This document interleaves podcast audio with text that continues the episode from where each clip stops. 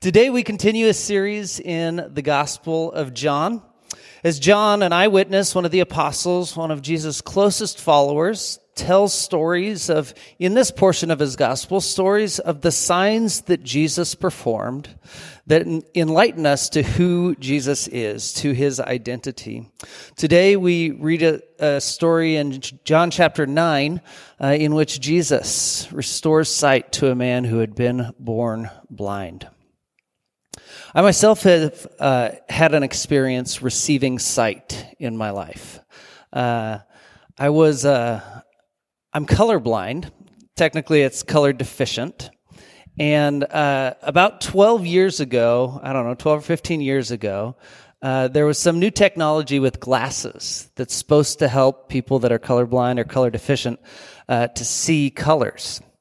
And so uh, my brother, uh, one of my brothers who's who's also color deficient, um, he bought a pair of those glasses.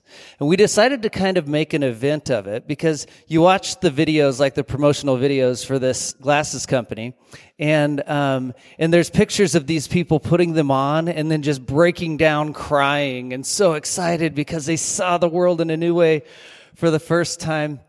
We both had a little bit different experience than that. We decided uh, we were going to unveil these glasses, use them for the first time at the zoo. I believe we were in Seattle. Yeah, it must have been the Seattle Zoo. Uh, and we decided we're going to try these on for the first time and experience them out here where there's all these beautiful trees and animals, and this is going to be amazing. And my brother uh, tried them on first, and he was like, yeah, I mean, it looks a little different, but it wasn't that exciting to him, and And I tried them on, uh, and I looked around in the trees. Everything looked a little bit brighter, but that can happen just with the color of a lens on a regular pair of glasses, and everything looked a little bit different and brighter until I'm walking behind this lady with really, like, like black hair, and I saw these streaks of color throughout her hair, like I had never seen, like this red hair. And I found myself so mesmerized, wanting to just reach out and touch her hair, that I decided I should never wear these glasses again, and we returned them. Today we look at a story in which a man uh, for real receives sight. It's John chapter nine. We're actually going to read the whole of um, the text today, and uh, so we'll have some long portions of just reading. Feel free to pull out a Bible. There's some in the, the seats in front of you if you'd like to. It'll be on the screen as well. John chapter nine. As as he went along, Jesus said is, as Jesus went along, he saw a man blind from birth. His disciples asked him, Rabbi, who sinned, that this man, this man or his parents, that he was born blind? Neither this man nor his parents sinned, said Jesus, but this happened so that the works of God might de- be displayed in him. As long as it is day, we must do the works of him who sent me. Night is coming when no one can work. While I am in the world, I am the light of the world. After saying this, he spit on the ground, made some mud with the saliva, and put it on the man's eyes. Go, he told him, wash in the pool of Siloam. This word means sent. So the man went and washed and came home seeing. His neighbors and those who had formerly seen him begging asked, Isn't this the man who used to sit and beg? Some claimed he was. Others said, No, he only looks like him. But he himself insisted, I am the man. How then were your eyes open? They asked. He replied, The man they called Jesus made some mud and put it on my eyes. He told me to go wash, go to Siloam and wash. So I went and washed, and then I could see. Where is this man, they asked. I don't know, he replied. We'll start at the beginning, and there's a number, there's a there's a lot in, in this text, and we're going to read more today, so we won't be able to hit everything. Uh, but there's a number of significant things that I want to draw out of the text today. First of all, this question, who sinned, this man or his parents, that he would be born blind? You see, in Israel, there was this understanding, this idea that suffering was associated with or connected to sin in a person's life. And so when there was an ailment, a sickness, a disability, or something like that, it was common to ask the question of, is this because of his sin? Or is this because of his parents' sin? You know, that's not unlike many religions of the world, or even really today many ideas of spirituality. There's often this idea that if something wrong is, if something's wrong in my life, I've displeased the gods or the spirits or whatever people are looking towards with questions of that nature, and so I've got to do something better to remedy, right? And I'm not talking about blindness right now, but if things aren't going well in life, I just need to live a little bit better, and karma will get better and, and come my way and that sort of thing, right? So this isn't an uncommon thought process that they're asking about here. It was a common thought process in Israel for sure. And there is a little bit of grounding, a little bit of reason that they would feel that way. Is sin connected to suffering? In, in one respect, it is. In the opening of our Bibles, in the story of creation, we see a sinless, perfect world in which there is no pain or suffering. And as sin comes into the world, we see suffering also ushered into the world. So in this macro sense, in this large sense, we could say, yeah, there is a connection between sin and suffering. But on the micro level, on the I'm suffering, it's probably because I sinned and God is punishing me, I would be very careful to draw those applications. And in fact, in this text, when asked directly, is it his sin or the parents' sin, Jesus responds, doesn't have to do with that. Instead, he says, the reason this man is blind uh, is that God's work might be on display for the world. Now, there is a curious question there of causality. Does that mean God caused a child to be blind for all of his life until then he could be healed by Jesus? I don't read the text in that way at all. Instead, I would read this as God's work is displayed in this man's life by healing him when Jesus comes in contact with him. Uh, that there's not causality. It's not the result of sin. This man has had a hard life, and Jesus brings new opportunity and hope in his life. Jesus describes himself in this text as the light of the world. Uh, he speaks of, here, while I am in the world, I am the light of the world. And it's an interesting analogy. We spoke on it some last week, and you can look back at that text or that lesson if you'd like to. But Jesus, speaking of giving a man sight, for the first time a man will see the light of day. Jesus, the light of the world. And as the text goes on, we'll realize he doesn't only speak of physical sight, but also of spiritual light and sight in our lives. The means by which Jesus does this miracle is uh, is fascinating to me. Uh, he spits on the dirt and makes mud out of it and then wipes it on a man's face. This is not like socially acceptable. I do not recommend emulating Jesus in this way. There's a lot we can learn from Jesus, but occasionally he does things that I just don't think you should do in your life. And this is this is one of those times. Uh, at any rate, I think what's behind the scenes here uh, is um, a lot of prophecy and a lot of understanding in Israel of what the Messiah would do. And sight for the blind is one of those. And, and there's all sorts of illusions and ideas in the minds of first century Israel. Jesus is living into the role of Messiah as Israel watches him interact. As he heals the man, it's curious to me that he doesn't do it right there on the spot. But he instead he sends this man on a little quest, right? Having rubbed this mud on his eyes, he says, now I want you to go to this pool. And interestingly, the name of the pool is sent. Uh, so this man is sent uh, to the place uh, that's called sent. And, uh, and at that place, as he washes, he uh, receives his sight. I think this idea of sending is significant. You see, Jesus could have healed him then and there, but I think there was an intentionality in allowing this to be a more public display, as this man goes to a public gathering place and receives his sight. We don't have any detail on how that happens. In most cases, when Jesus heals someone uh, with some sort of disability, they're leaping and celebrating, and crowds gather and ask questions. And it's possible some of that happened, but certainly by the time he got home to a place where people recognized him, uh, people began asking questions. There's some confusion. Is this that man who was blind since birth? Could it be him? And some people think yes, and others think no, that couldn't be him. But he himself is claiming, Jesus gave me sight. Now, naturally, when there's a stirring in Israel, uh, the authorities show up to see what's happening. And that's what comes next in our text, beginning in verse thirteen. They brought to the, uh, they brought to the Pharisees the man who had been blind. Now, the day on which Jesus had made the mud and opened the man's eyes was a Sabbath. Therefore, the Pharisees also asked him how, how he had received his sight. He put mud on my eyes, the man replied, and I washed, and now I see. Some of the Pharisees said, this man is not from God, for he does not keep the Sabbath. But others asked, how can a sinner perform such signs? So they were divided. Then they turned again to the blind man. What have you to say about him? It was your eyes that he opened. The man replied, he is a prophet.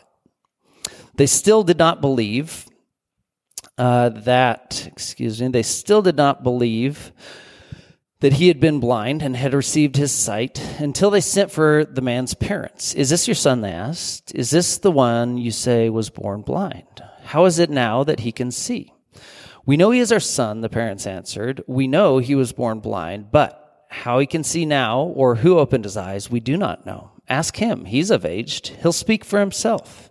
His parents said this because they were afraid of the Jewish leaders who already had decided that anyone who acknowledged that Jesus was the Messiah would be put out of the synagogue. That was why his parents said, he is of age. Ask him. A second time they summoned the man who had been blind. Give glory to God by telling the truth, they said. We know this man is a sinner. He replied, whether or not he's a sinner, I don't know. One thing I do know, I was blind, now I see. Then they asked him, what did he do to you? How did he open your eyes? He answered, I have told you already, and you did not, and you did not listen. Why do you want to hear it again? Do you want to become his disciple too? Then they hurled insults at him and said, you are this fellow's disciple. We are disciples of Moses. We know that God spoke to Moses, but as for this fellow, we don't even know where he comes from. The man answered, now that's remarkable. You don't know where he comes from, yet he opened my eyes. We know that God does not listen to sinners. He listens to the godly person who does his will. Nobody has ever heard of opening the eyes of a man born blind. If this man were not from God, he could do nothing. To this they replied, you, are, you were steeped in sin at birth. How dare you lecture us? And they threw him out. Let's begin with the conversation of the Pharisees. Just about every week we read a story about Jesus. He's having some sort of interaction with the Pharisees, the religious and the religious rulers of Israel. Uh, very powerful people, and almost always I describe them as corrupt and missing the mark and uh, greedy and all of these sorts of things. And that is true of them, but I want to temper our understanding just a little bit.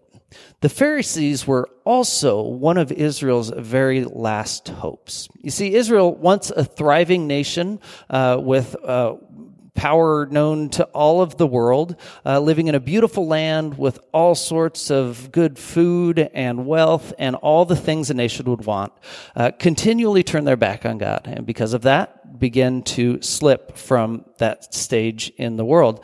Uh, eventually, um, Israel was divided and warring against itself. Babylon came and first captured Israel. By this time in history, in the first century, uh, Rome is now the world power, and Israel is a vassal state underneath the nation of Rome, the, the, the empire of Rome. And so they are an oppressed people.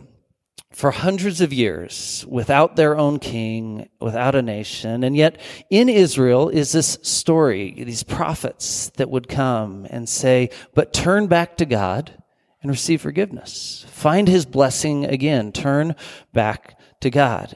And Israel a, a number of times did and found some reprieve and some opportunity, but ultimately had kind of lost sight of any idea of reform that might bring about new hope for their nation. The Pharisees, though, were actually trying. You see, like, uh, we're going to talk about Sabbath in just a moment, and we talked about it a number of weeks ago in a text. Um, but Sabbath, that had a number of laws in Old Testament scripture, in the Mosaic Law, about how you were to take a day of rest and to be with God. The Pharisees had created some thousand fifteen hundred laws surrounding the laws, trying to purify Israel. You get they're trying to create this buffer that keeps Israel from sin in hopes of restoring their place in the world and putting a king back on the throne and seeing prosperity and opportunity again. So in some respects, the intent of the Pharisees is good. and you can kind of see it in texts like this. They're, they're digging into this story, trying to figure out who is this man Jesus. It's fascinating to me, in the last section, I forgot to mention it, that they're actually divided on the nature of Jesus. Either he's a lawbreaker because he's breaking Sabbath, or he must be from God because of the signs he's perform, performing. And so I don't think we often see this or think of the Pharisees in these terms, but there are glimpses that we see they are searching. They are wondering. And many of these laws and silly things they're doing, maybe behind them was a good intent, still misguided and still probably leading Israel in the wrong direction. But understand, they did want to see Israel restored to where they had been. So Jesus has this interaction with the Pharisees. They start looking into it.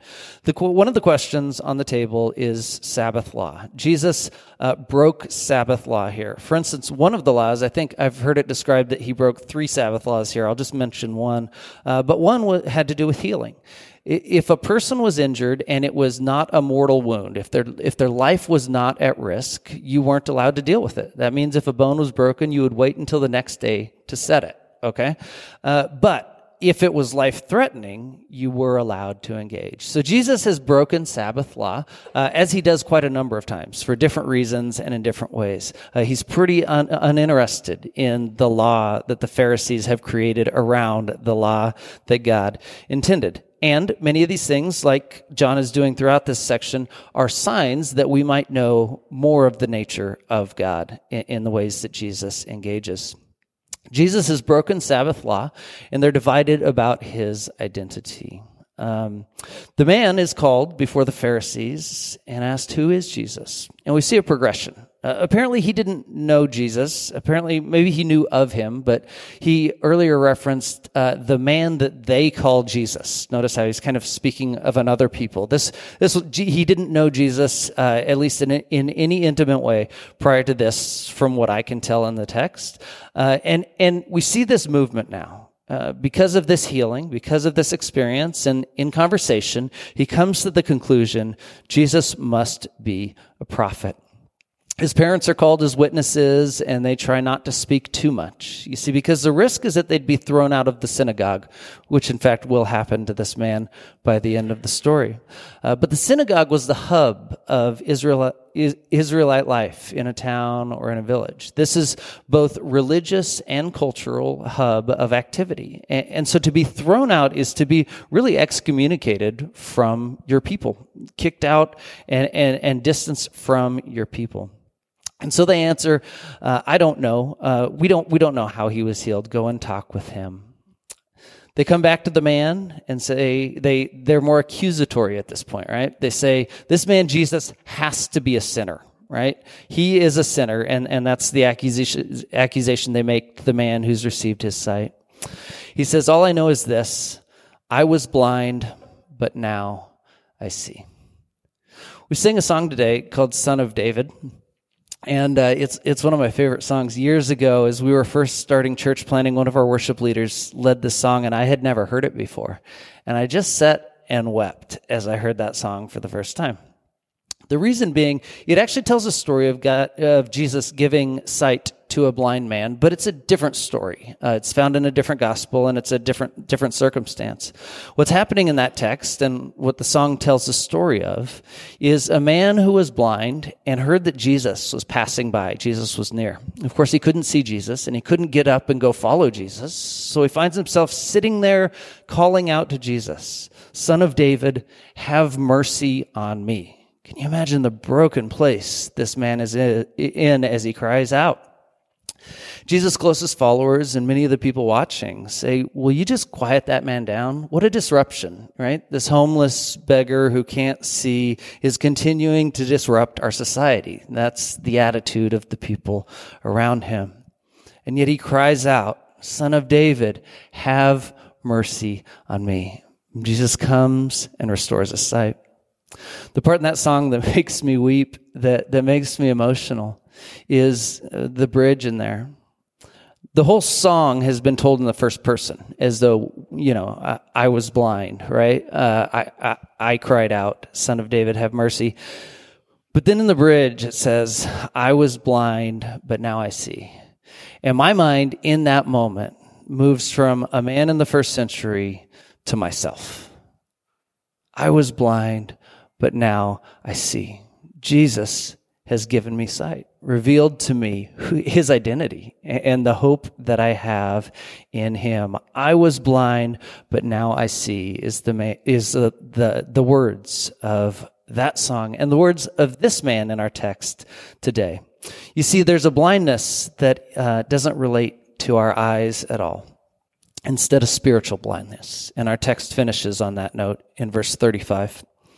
Jesus heard that they had thrown him out, and when he found him, he said, "Do you believe in the Son of Man?" "Who is he, sir?" the man asked. "Tell me so that I may believe in him." Jesus said, "You have now seen him. In fact, he is the one speaking with you." Then the man said, "Lord, I believe," and he worshiped him.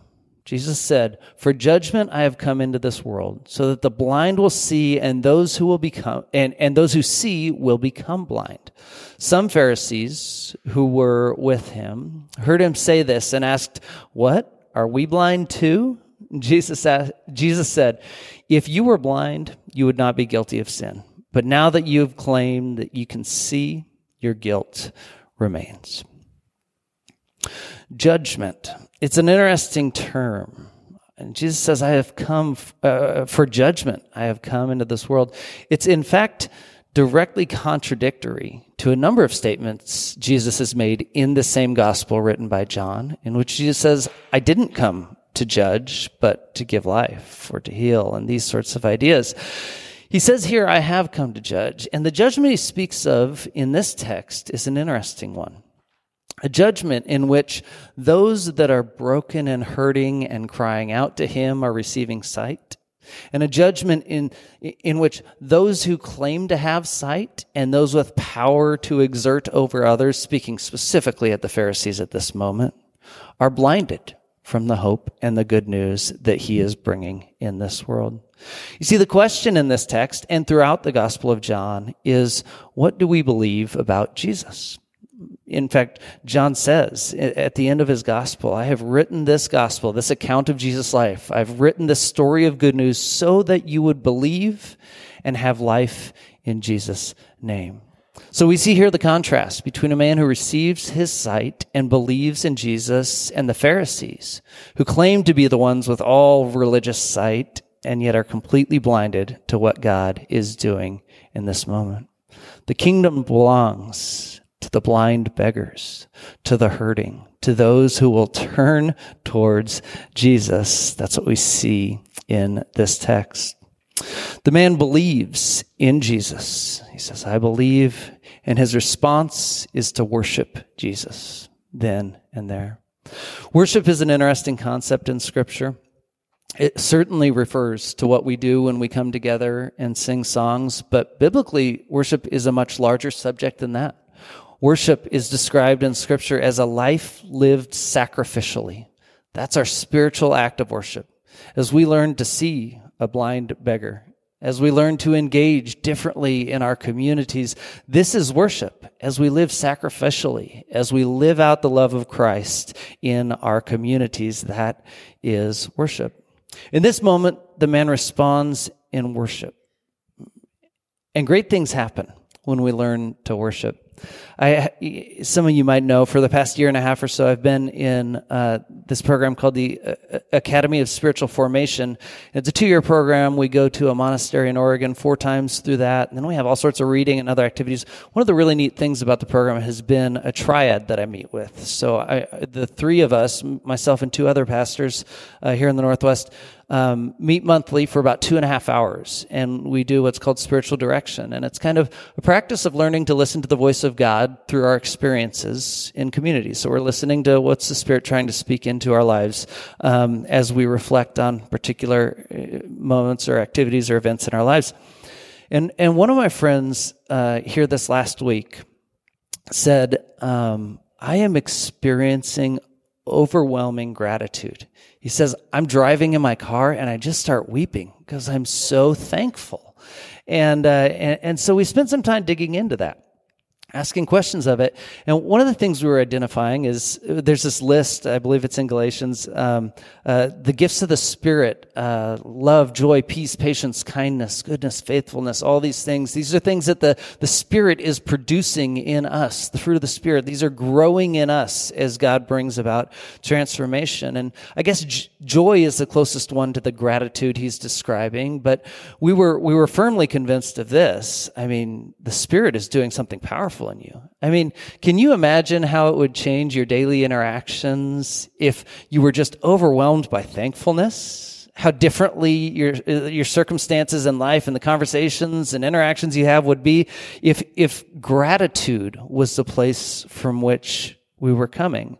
And so we were so blessed to hear our friend in this place. And I asked him, when did this start? How did how did this come about? Can you mark any moment or experience that kind of began this this uh, this experience for you? And he paused a moment and he said, I hadn't thought about it, but I think I can. He said, about a month and a half ago, I, I, I switched my commuting routine. Uh, as I drive to work, I listened to worship music. I, I made a playlist of just some of the, the stuff we do on Sundays.